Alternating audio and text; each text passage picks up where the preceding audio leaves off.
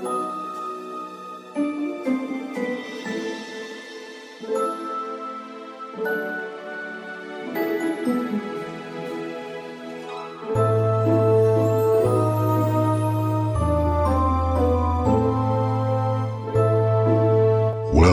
to Paranormal Conversations. Random, off the cuff discussions on all things paranormal.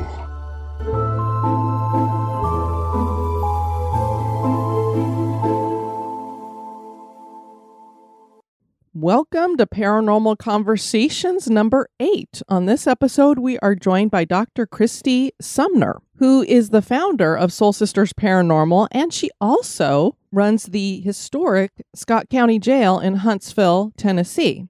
On this episode, we talk about her different techniques, the evidence that they've caught at a lot of different locations. You guys are going to love this. And you'll notice that we don't talk about the historic Scott County Jail too much on this interview because we're going to be actually doing a future episode featuring the jail.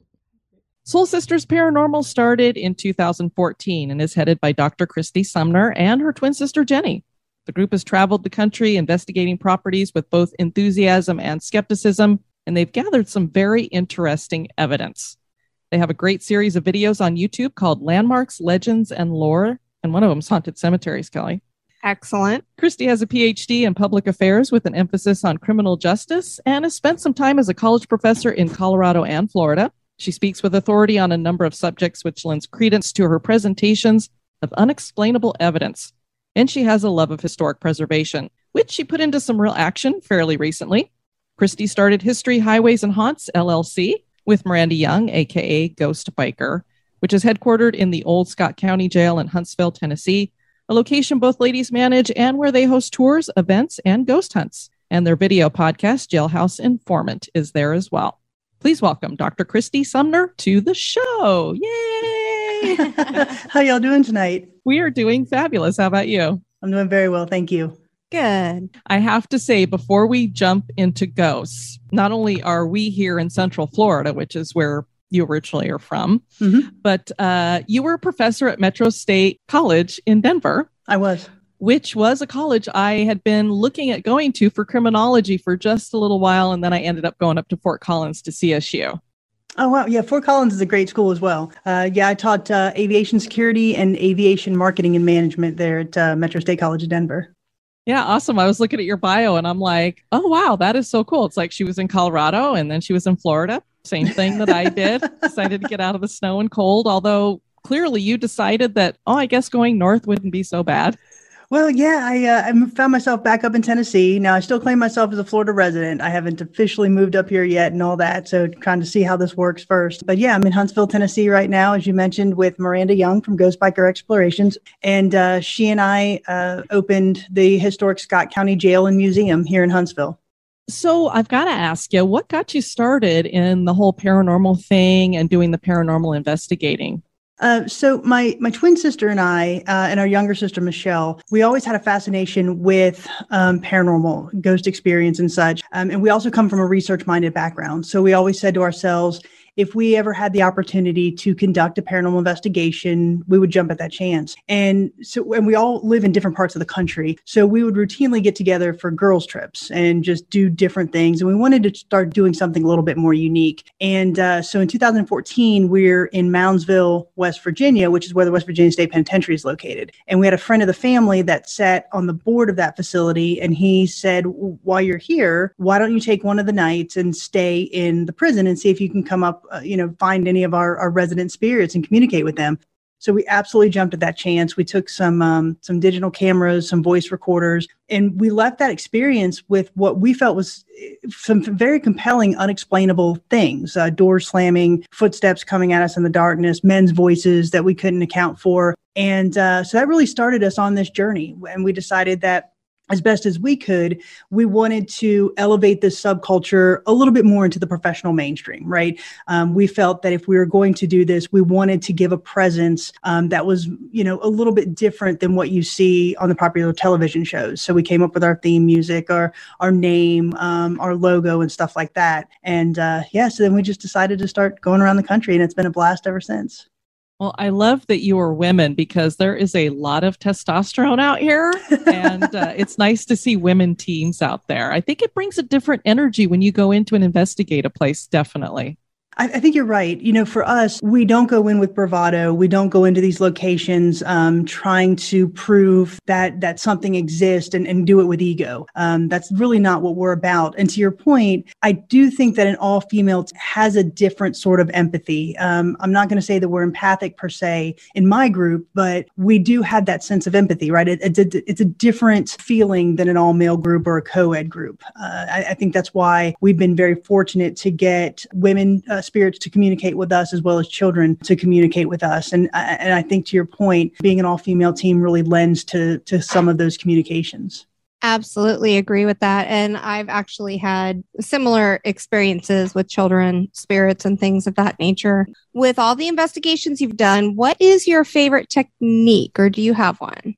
honestly for us it really is well two things one taking in voice recorders because i think evps are the truest form of unexplainable phenomena that we can capture. Um, pictures, I think, can be debunked. I think they lend a lot more to skepticism, uh, as well as videos. They can be debunked and, and, lend to skepticism. But but EVPs are really hard to debunk. For example, if we're an all-female team and we're capturing a male's voice, then that's very hard for me to explain, right? And then another technique that I love is just coming up with innovative tr- innovative trigger items, finding something that we can take take into a location that's going to elicit a response from the spirits that we're trying to communicate with. And, and I think we've there's been some instances where we've gotten very innovative with that, and and uh, that that is really a challenge, but something that I feel is necessary. On that note, what's the most unusual trigger item that you've supplied for an investigation? Well, I'd have to say that was at the West Virginia State Penitentiary. This was our second investigation at that facility. And there's the reports of a spirit of a guy by the name of Red Snyder that's supposed to inhabit the West Virginia State Penitentiary. And this guy was a bad guy in life. He was the leader of the Aryan Brotherhood. He was any gang member that he wanted killed in that penitentiary got killed. Uh, just, just a really bad guy but he had two vices in life. The first one was tobacco, and the second was watching Days of Our Lives.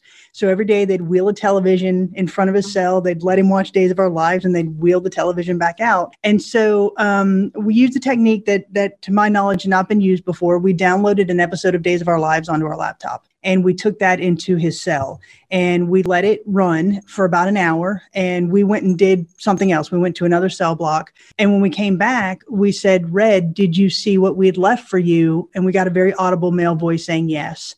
And then after that we had a very interesting k2 session which i believe again was was red snyder interacting with us.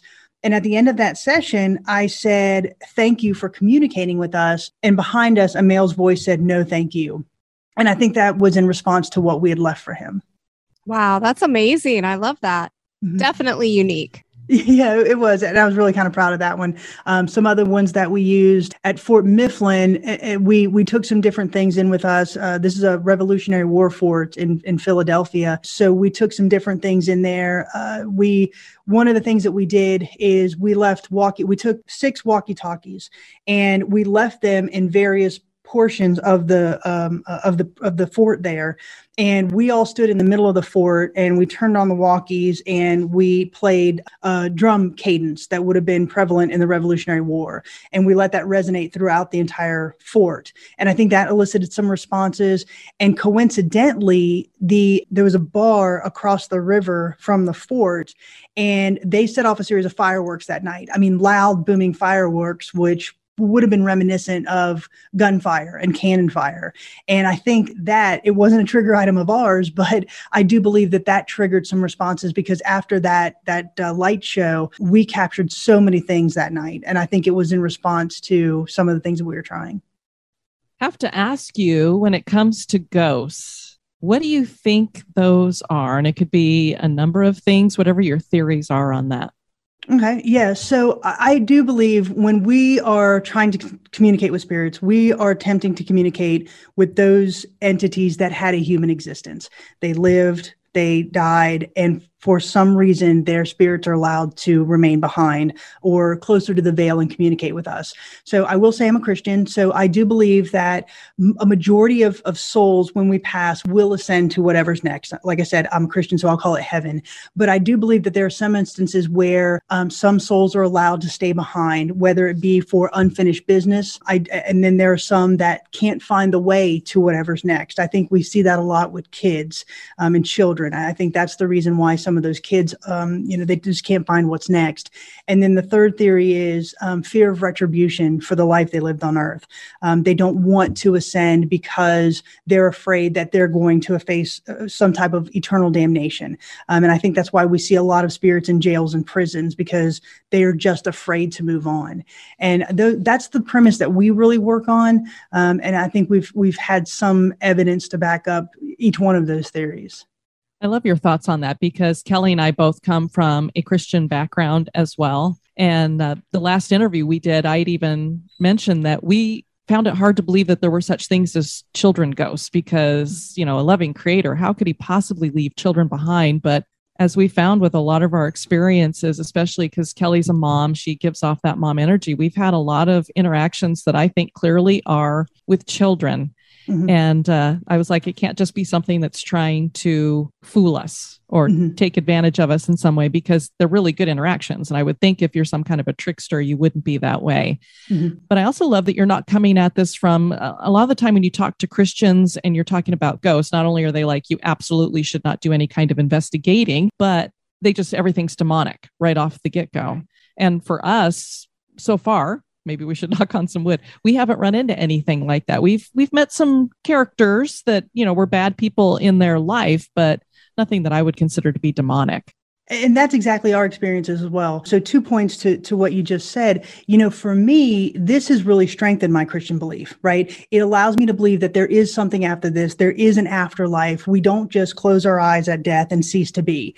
Um, because to me, that would be a terrifying thought in and of itself. And, you know, if you look at the Bible, it is peppered with stories of ghosts, right? And, and the, the writers of the Bible had to have a frame of reference for that, right? Um, I mean, when, when Christ came um, back after the crucifixion, fiction, they said, "Are you a ghost?" Right. So they they again they had to have some type of frame of reference for that. So I think ghost and, and spirit activity is something that we've seen throughout time.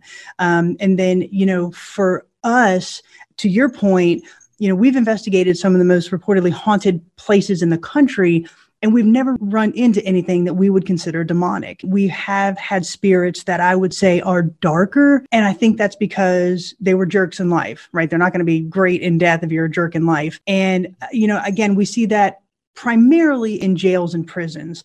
Um, and, and in those instances, we just say, listen, we're going to leave you to your space. That's yours we're, we're going to put a voice recorder in here. If you want to communicate with us, here you go. But otherwise, we've got a lot of other places that we can investigate here this is your space, have at it. So we really don't engage in anything that we would consider a little bit darker. And now I do believe that there are demons, but I don't believe they had a human existence. I believe they're the representation of the evil, of the good and the evil in the world. And um, so, you know, to your point, we don't go looking for those things. And I, I don't think it's as prevalent as popular media says that it is, right? When you look at things like Ghost Adventures and Ghost Hunters and the Dead Files and stuff, their entire reason for being is to build an audience base. So they have to sensationalize that. And I, I think that's where the public perception has come from that everything is demonic. But to your point, when you do talk to some people who are really staunch in the Christian faith, they do say, you know, well, you shouldn't be messing with that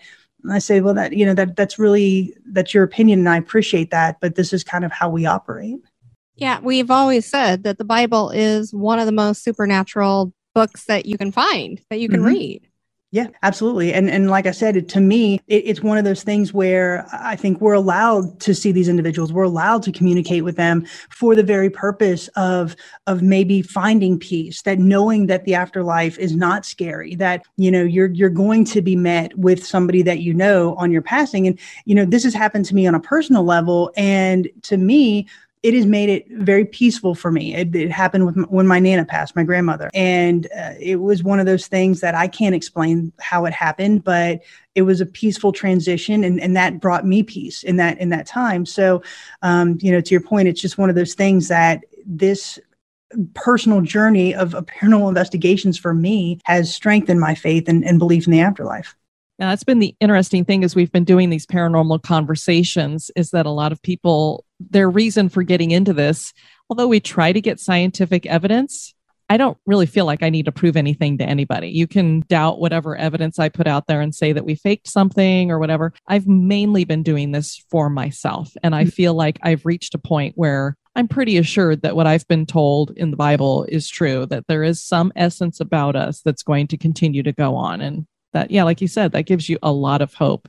Yeah, absolutely. You know, when when people approach us and say, "Well, I don't believe that," that is perfectly fine. You know, what we're trying to do is not convince anybody. What we do is we go in, we tell a very detailed historical narrative of these locations, and we feel that's for preservation purposes, you know, to tell the stories of these locations. And then we couple that with what we call unexplainable. Um, you know, very rarely will I say this is haunted. No, I say this is unexplainable because in that moment, when we've controlled for everything that we can control for environmentally, what I'm left with is unexplainable, um, i.e., a male's voice or a child's voice or an item being pushed across the room. I can't explain that. And, you know, if, if somebody wants to say that we fake it, that again, that's your prerogative. You can say what you want to say. I'm not trying to convince you of anything other than the fact that this is how we've conducted our investigations and this is what we found. You know, that's one of the reasons why we don't monetize our YouTube channel. Uh, we have a lot of people saying, well, you've got so many subscribers, you've got 50,000 hits on some of your videos. Why aren't you monetizing? And it's for that reason, right? Because I don't want somebody to say, um, you know, you're faking this to get more subscribers to get more subscription money. And that's that's really not what we're about. So ergo we don't monetize um, just for that very reason. And um, you know for me like i said I'm, we're not trying to convince anybody. We're we're out there just doing what we do loving what we do and putting out what we find for those who want to to watch our videos it's almost easier to ask you about places that you haven't been because you guys have been to a lot of locations. And what's cool for us is we've been to a lot of the similar ones. There's these little out of the way knockabout places like Monticello, Florida. Mm-hmm. We went through there and stayed at the Denham House on our way to New Orleans last year. That's a really neat little town. And you guys have been there, right? Mm-hmm. Yes, yes, we have been. And, and it is, we've spent several nights there. It's just a great little town. And to your point, finding these little out of the way locations that the interstate doesn't run through, that you've got to kind of take some back roads to get to, finding those locations and telling the stories of those locations um, and, and why they're still important, to me, that is absolutely fascinating. So Monticello was a great location. Um, we, we still have to put out our evidence for the Monticello Opera House, um, but we, uh, you know, we included that in, in a landmark legends and lore that we did. Uh, the the Ma Barker House, right? That is a location there in Ocklawaha, Florida, uh, just outside of uh, of Orlando in, in Ocala. Um, you know, this is a location that in 1935 had the national spotlight on it. It is literally a one stoplight town, and um, and and really nobody knew the story. Even people that lived in Marion County for their entire lives didn't know the story, the backstory of this house, and why it was so important.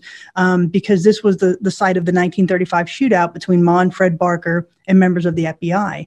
And after Ma and Fred were killed in that shootout, it really brought to an end the gangster era of the, the 1920s and the 1930s. And when we told that story, when we did that investigation and told that historical narrative, we had people coming up to us and saying, I've, I never knew that was there. never knew that happened. I've lived, I mean, I'm a third generation Ocala person and I never knew this happened. And, and I was like, that's, that's incredible that one, that you didn't know. And two, that our story and, and what we've done has touched you like that. Um, so to your point, Diane, that's that's really what we love to do: finding those little out of the way places and telling those stories. It's funny that you brought up the Ma Barker house because I literally was just going to ask you about that. We we tried to get there one day and well, we didn't realize that you had to make an appointment to tour it. We just thought, you know, it's like one of these other museums. You could just go up to it and, and tour it. So we're like, oh, we didn't get a chance to go through there. But you guys got some pretty compelling evidence there, especially on the spirit box. Mm-hmm. I mean, to get the name Fred to come across when you're at a location where Fred was, mm-hmm. pretty, pretty amazing. Yeah, and, and like I said, that was a great location for us because um, we're fifth generation Ocala natives, and so we grew up hearing that story. My my nana and granddaddy lived about four miles from that location. So when we would wow. go to the post office, yeah, when we would go to the post office when we were seven, eight, nine years old, Nana would say, "Well, that's where Ma died. That's where Ma got killed." And um, they used to do reenactments. So wow. our parents parents would pack lunches and we'd go and watch these three hour long reenactments at the house. Um, and then in, in, uh, and what's interesting about it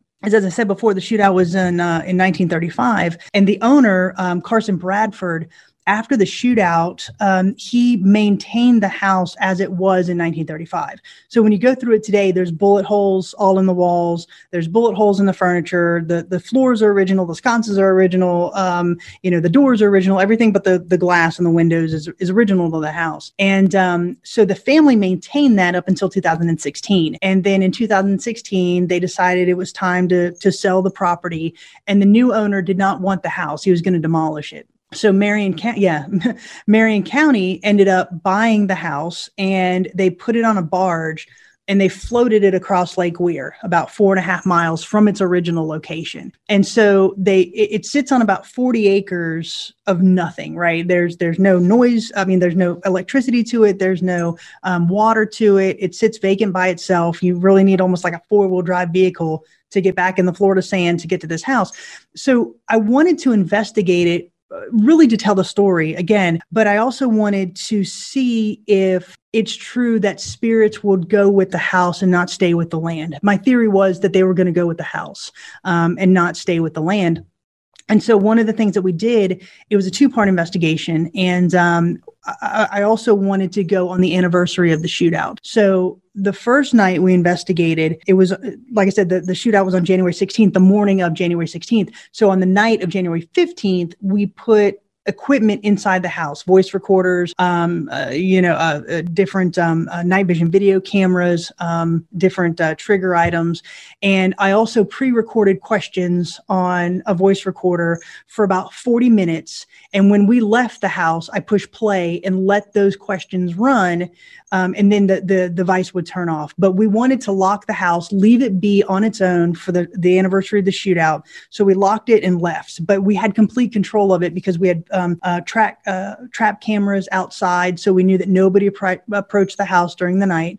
And when we came back and we got everything the next day, we found that we captured voices um, uh, on the audio recorders. There were some light anomalies that we caught on the night vision video cameras. And in the room where Ma and Fred's body were found at about 5:30 in the morning, which is about the time the shootout happened 83 years prior, we captured two voices. The first one said Freddie, the second one said yeah ma, and the first one said get ready.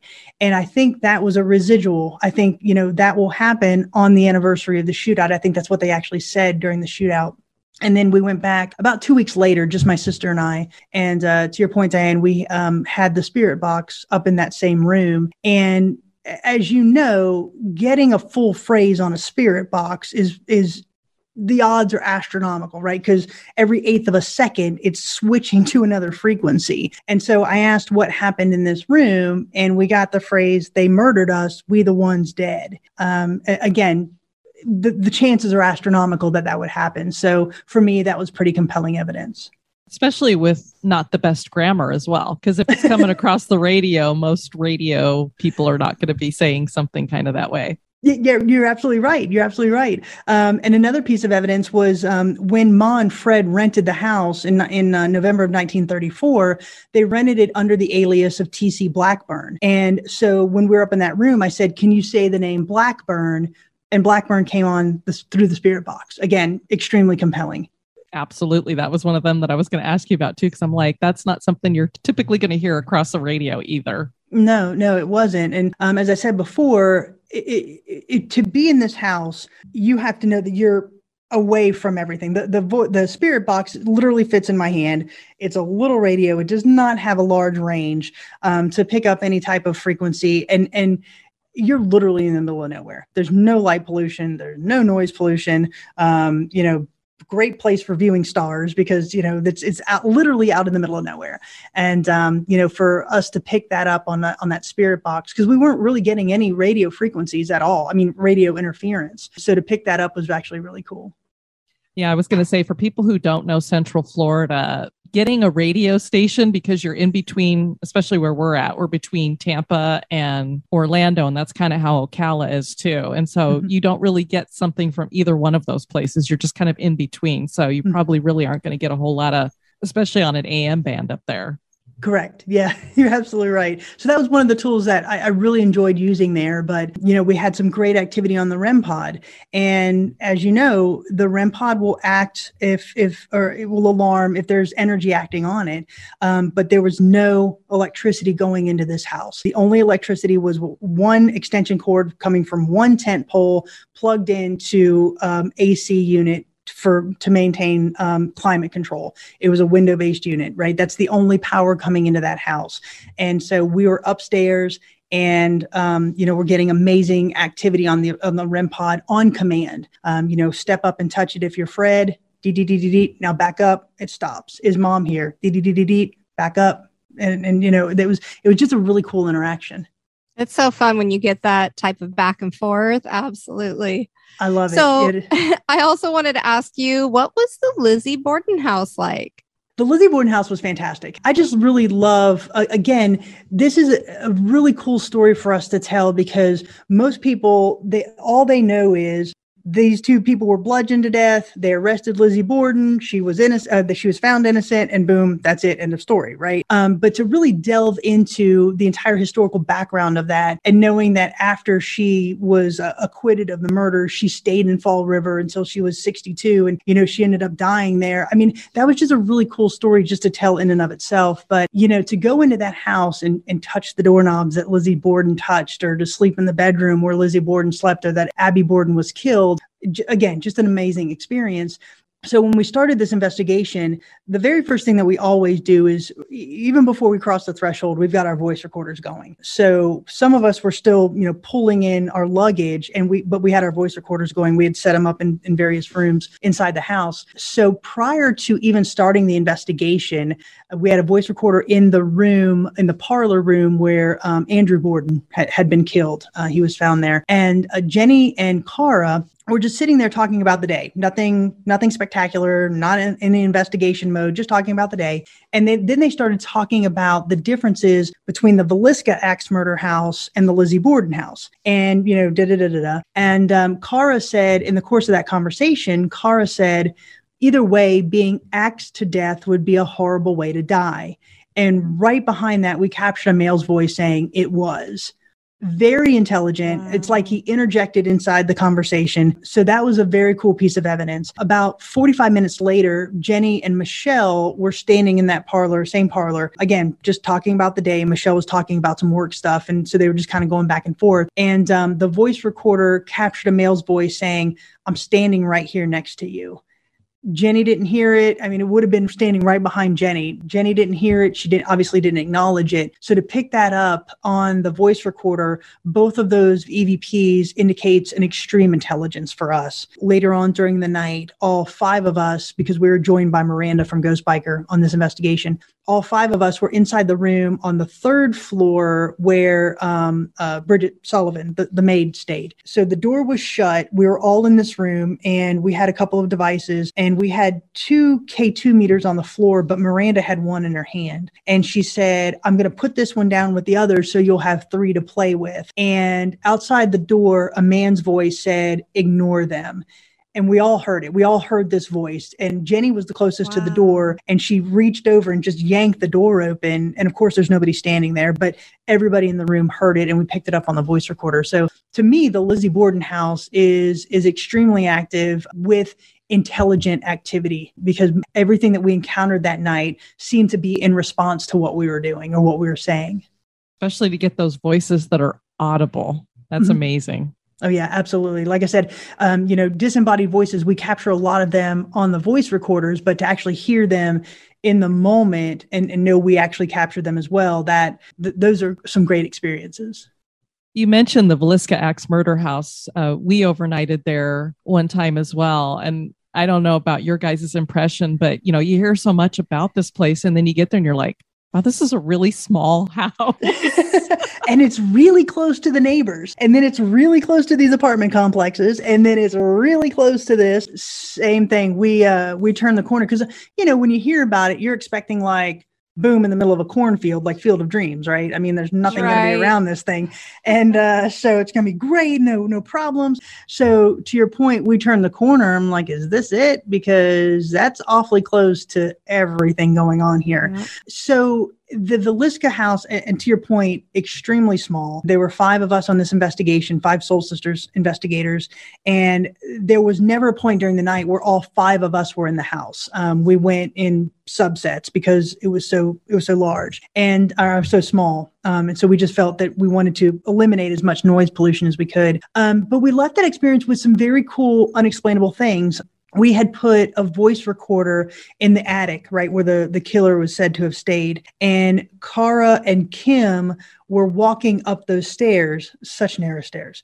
They were walking up yes. the stairs and we captured a man's voice saying downstairs where the uh, girls are sleeping. And he had an accent and i mean it was that full phrase downstairs where the uh, girls are sleeping um, which would have been interesting because that's where downstairs is where the stillinger girls um, were mm-hmm. sleeping in that downstairs bedroom. So we captured that and then jenny and michelle were in the the little room where um, uh, the Moore children were killed. And they were doing an EVP session, and, and we have a, a, night vision video camera in that room. And so you see Michelle and Jenny stand up after the session, and Michelle grabs her head and she said, Oh, I, I, I stood up and I've got this really bad headache. And Jenny said, Well, let's go outside and get you some water. And as they leave the room, we captured a child's voice saying, I didn't do that um, kind of like I didn't cause the headache. Uh, so that was pretty compelling. But honestly, the most compelling piece of evidence that we got from the Villisca house was um, we were out in that little barn that they use as base camp. Yeah. And so we were sitting on the porch and um, they, they had that swing there.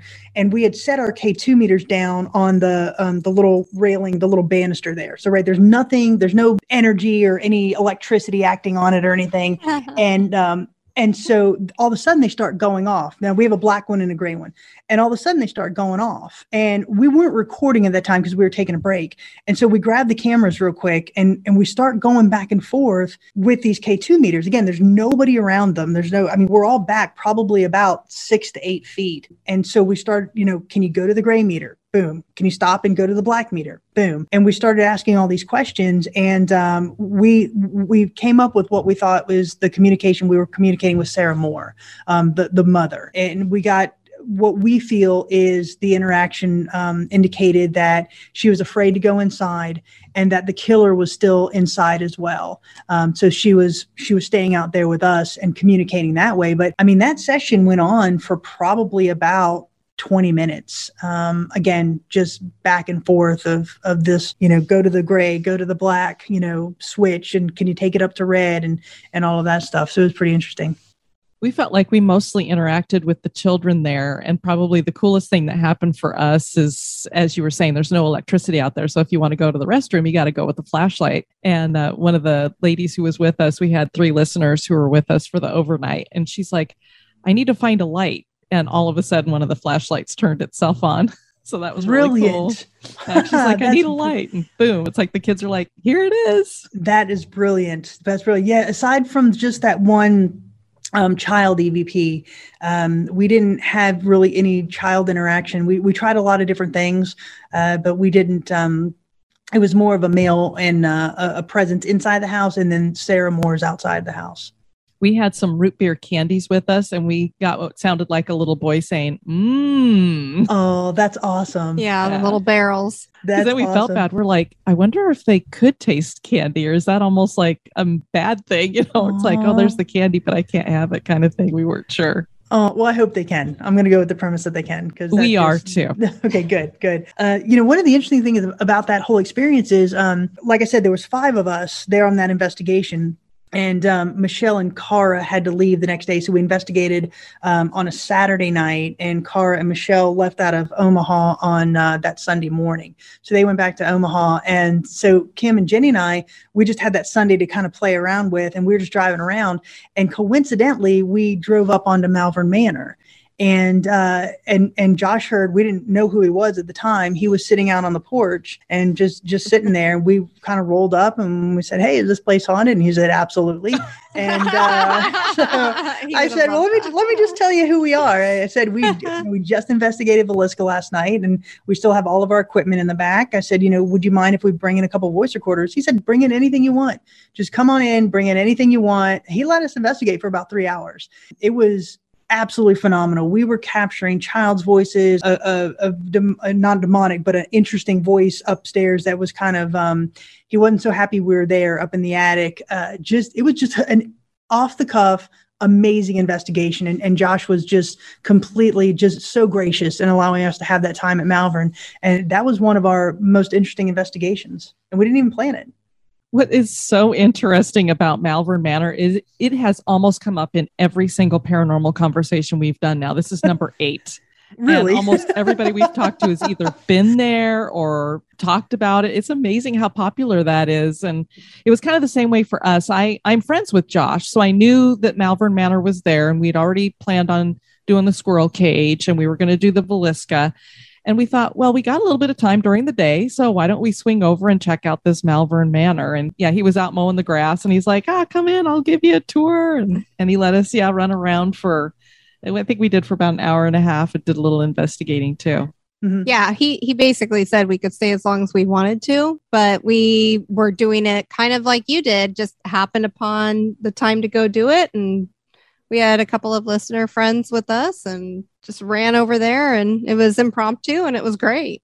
Uh, yeah, some of those some of those investigations like that end up being some of the best ones. But uh, like I said, he was just a, a, very gracious host, allowing us to go in and do that. And um, I'll, I'll, like I said, I'll always remember that experience just just because he was so amazing in, in allowing us to do that. So uh, just that entire experience from Villisca to Malvern, just it was a great investigation weekend you know, we talked about a lot of places that people haven't heard of, and the Exchange Hotel in Gordonsville is another one of these places. And we had never heard of it before. And a friend of ours has a production company, and he's an agent for some of the ghost hunters that are on TV and stuff. So they did one of these, you know, ghost hunter get together and do a little investigation. So Daryl Marston was there.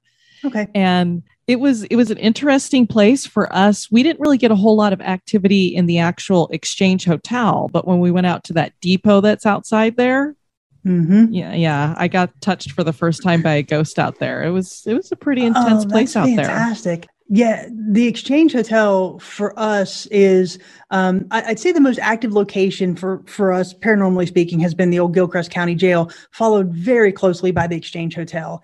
And there there were five of us on that investigation. Now the depot wasn't open when we were there, so we didn't have the chance to go. But the summer kitchen extremely active for us but um, the exchange uh, the the actual hotel part you know we captured two of our best evps in that location. We had a voice recorder. It was this was on the second floor the second floor. There was a bed in one of the rooms that is set up to look like a hotel. And so we had a voice recorder on the bed and during the night there were two of us inside the um, in the in the hotel. The other three were out in the summer kitchen and we captured a man's voice and it said uh, he goes i don't know. I'll be back at 4.30 it, it just just like that. I mean it was so clear. I mean i came when we were listening to it i came off the couch. I was like what is this? And uh, so it, it, was i think that was residual. Um, either he's a doctor coming back at 4.30 or to for the civil war guys or he was going to catch a train at 4.30 but i do think that was residual about two hours later, a same voice recorder captured a child's voice saying, Hi, this is my bed. And I think that was intelligent. I think he's talking to the voice recorder, essentially, you know, get off my bed. This is my bed. and um, and then we had, and that, I, I, think that was the the spirit of little Jeremiah that's supposed to be in that building. And um, we had a, an interesting K two session where we were sitting. Uh, it was just Kim and I, my investigator Kim, and we were on the second floor hallway and so it's a long hallway and so she was at one end and and she was sitting with her legs out with a k2 meter you know between her legs and i was on the other end doing the same thing and i had a glow in the dark ball and i said if you light up my k2 i will throw this ball down to kim k2 lights up so I roll the ball down to Kim. And Kim said, Well, if you light up my K2, then I'll roll the ball back down to Christy. So we did this again for about 15 to 20 minutes. It was a very interesting interaction. And uh, so, yeah, that, so we captured that and then a couple voices out in the uh, summer kitchen. You guys do some very interesting experimental type stuff. I love it. We, we try to. We try to. So, where's your favorite location to investigate? I'd say the one that was just a good, fun, awesome investigation would be the Grand Old Lady Hotel in Balsam, North Carolina. Uh, this is a three story hotel. It was built in 1905 as part of the railway system and extremely opulent for the time. Three stories, hardwood floors, grand sweeping staircases, about 100 guest rooms, a ballroom, a bar, summer kitchen. It, just just a, a, a great building in and of itself. And um, when we investigated there, there were three of us, and we had the entire property for an entire weekend. And so it was Miranda, Jenny, and I. And so the way we we split it up, um, Miranda conducted her investigation on Friday night, even though we were all in the building, and Jenny and I conducted our investigation on Saturday night, even though again we were all in the building. And so when Jenny and I did our investigation we were capturing audible voices. We were in the kitchen at one point, and I said, "If you're here, just let us know." The coffee pot turns on. This is 2:30 in the morning. The coffee pot turns on. We were on the third floor, Jenny and I, and Miranda was down on the first floor. And I said, "You know, make some noise. If you're here, make a noise." And we heard this tremendous crash. And I said, "That had to be Miranda." And uh, so Miranda yells up and said, "Are you guys okay?" I'm like, I thought that was you. Oh, so we met downstairs and we started going room to room, and there was a table in one of the rooms that had been overturned, um, just completely knocked over and on. It was sitting upside down, and um, so that was kind of interesting again audible voices throughout the night. Things were moving throughout the night. But one of the, the best pieces of evidence from that night occurred around 3.30 in the morning. And so jenny and i had just finished our investigation. And so we all three decided to go into one of the suites that was located on the third floor next to what's known as henry's hallway or the most haunted hallway in the, in the building. So the way this suite is configured there's an interior room with two queen beds and then an exterior room that had a single bed and so the interior has to go through the exterior to get to the hallway so the only door that goes into the hallway is this this exterior room where miranda was sleeping so we had a night vision video camera in the hallway and a night vision video camera on the door in Miranda's room. So you can see Miranda sleeping in the bed. So we know that there's nobody going to approaching the door. And so you see us go to bed, we say our goodnights. And about 15 minutes later, um, a voice said, Please don't go right behind the door. And Miranda said, Did y'all hear that? And I said, Yeah. She goes, What was that? I said, There's a man standing outside our door. She said, Yeah, that's what I thought. And obviously there was nobody there right? We had complete control of the building. There was nobody there.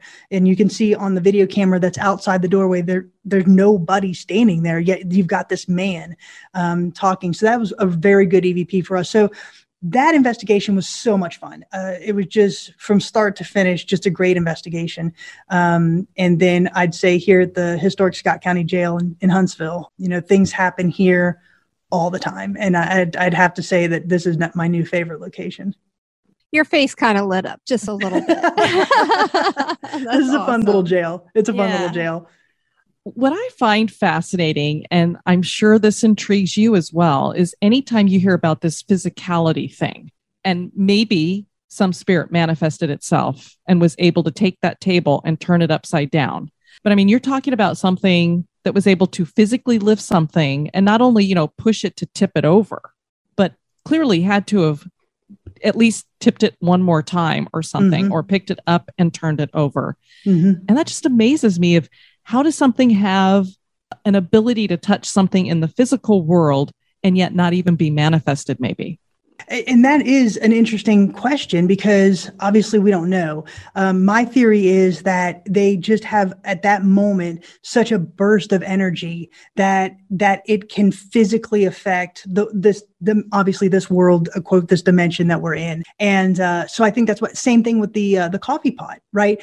It, you can see there's a clock on the wall behind behind that coffee pot. It says 2:30. There's no reason why this coffee pot should be turning on at 2:30 when I just asked something to happen.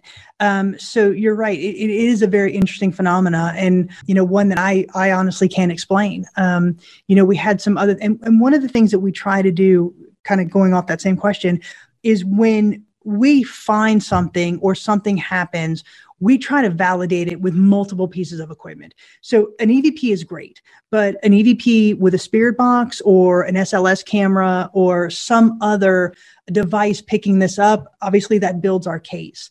Uh, so in the case of the grand old lady, we were in a room and Miranda had joined us on this one. So there's all three of us in this in this guest room and we had set an EDI box on the dresser that was in this room. And so we were all back sitting on the edge of the bed, which is probably about I don't know, 6 or 7 feet from the dresser. And so Miranda had her SLS camera. So I'm standing behind she's Miranda's sitting on the bed and I'm standing behind her videoing the SLS camera, but the point of view gets the SLS camera and the EDI box in the background. So she's sweeping it around the room. There's nothing, nothing, nothing. And then boom, all of a sudden we have the stick figure on the SLS camera. And we're we're asking it questions like, can you move?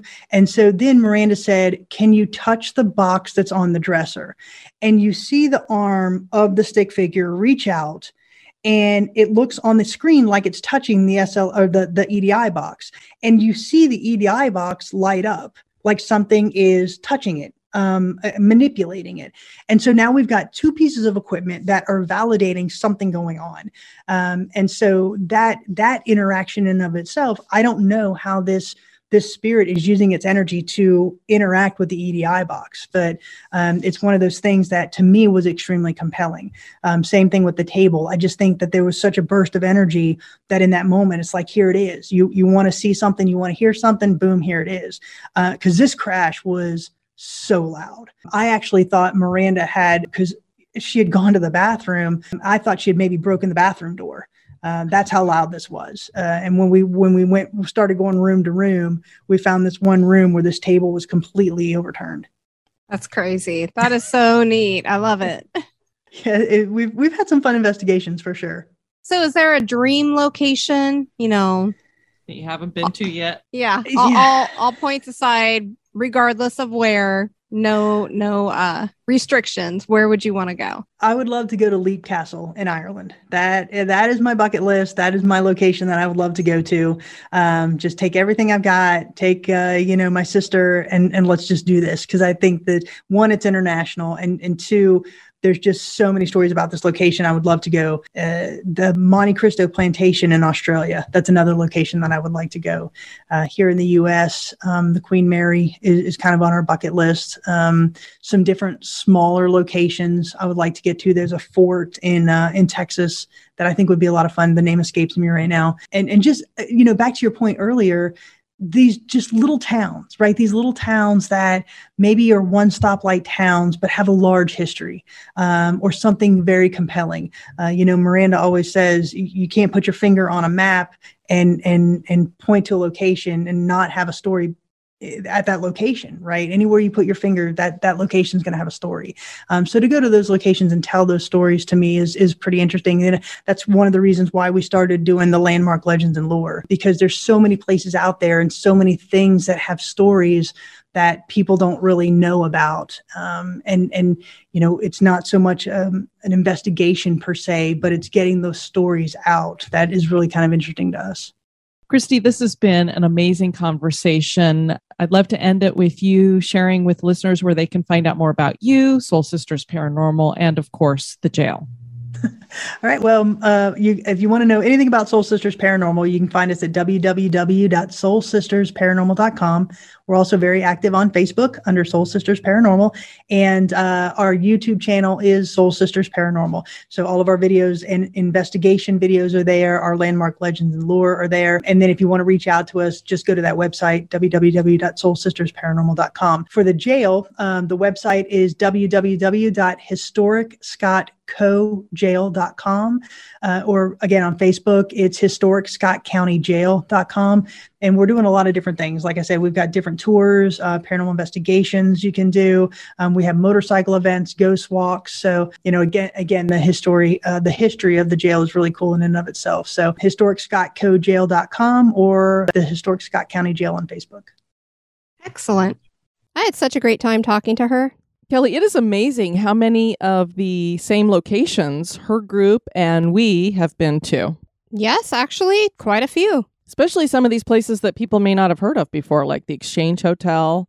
We tried to go to the Ma Barker house, but we hadn't realized you have to make an appointment in order to check it out. And Christy said that it's kind of hard to get to, that there's a lot of sand back there, so it's hard on a car. So I don't know if it's a place that's that easy to go visit anyway. Right. We were kind of going around and round on that day when we tried to find it. So we'll see if we ever get there. We want to thank you guys for joining us for this paranormal conversation. I've been your host, Diane. And this has been Kelly. You take care now. Bye bye.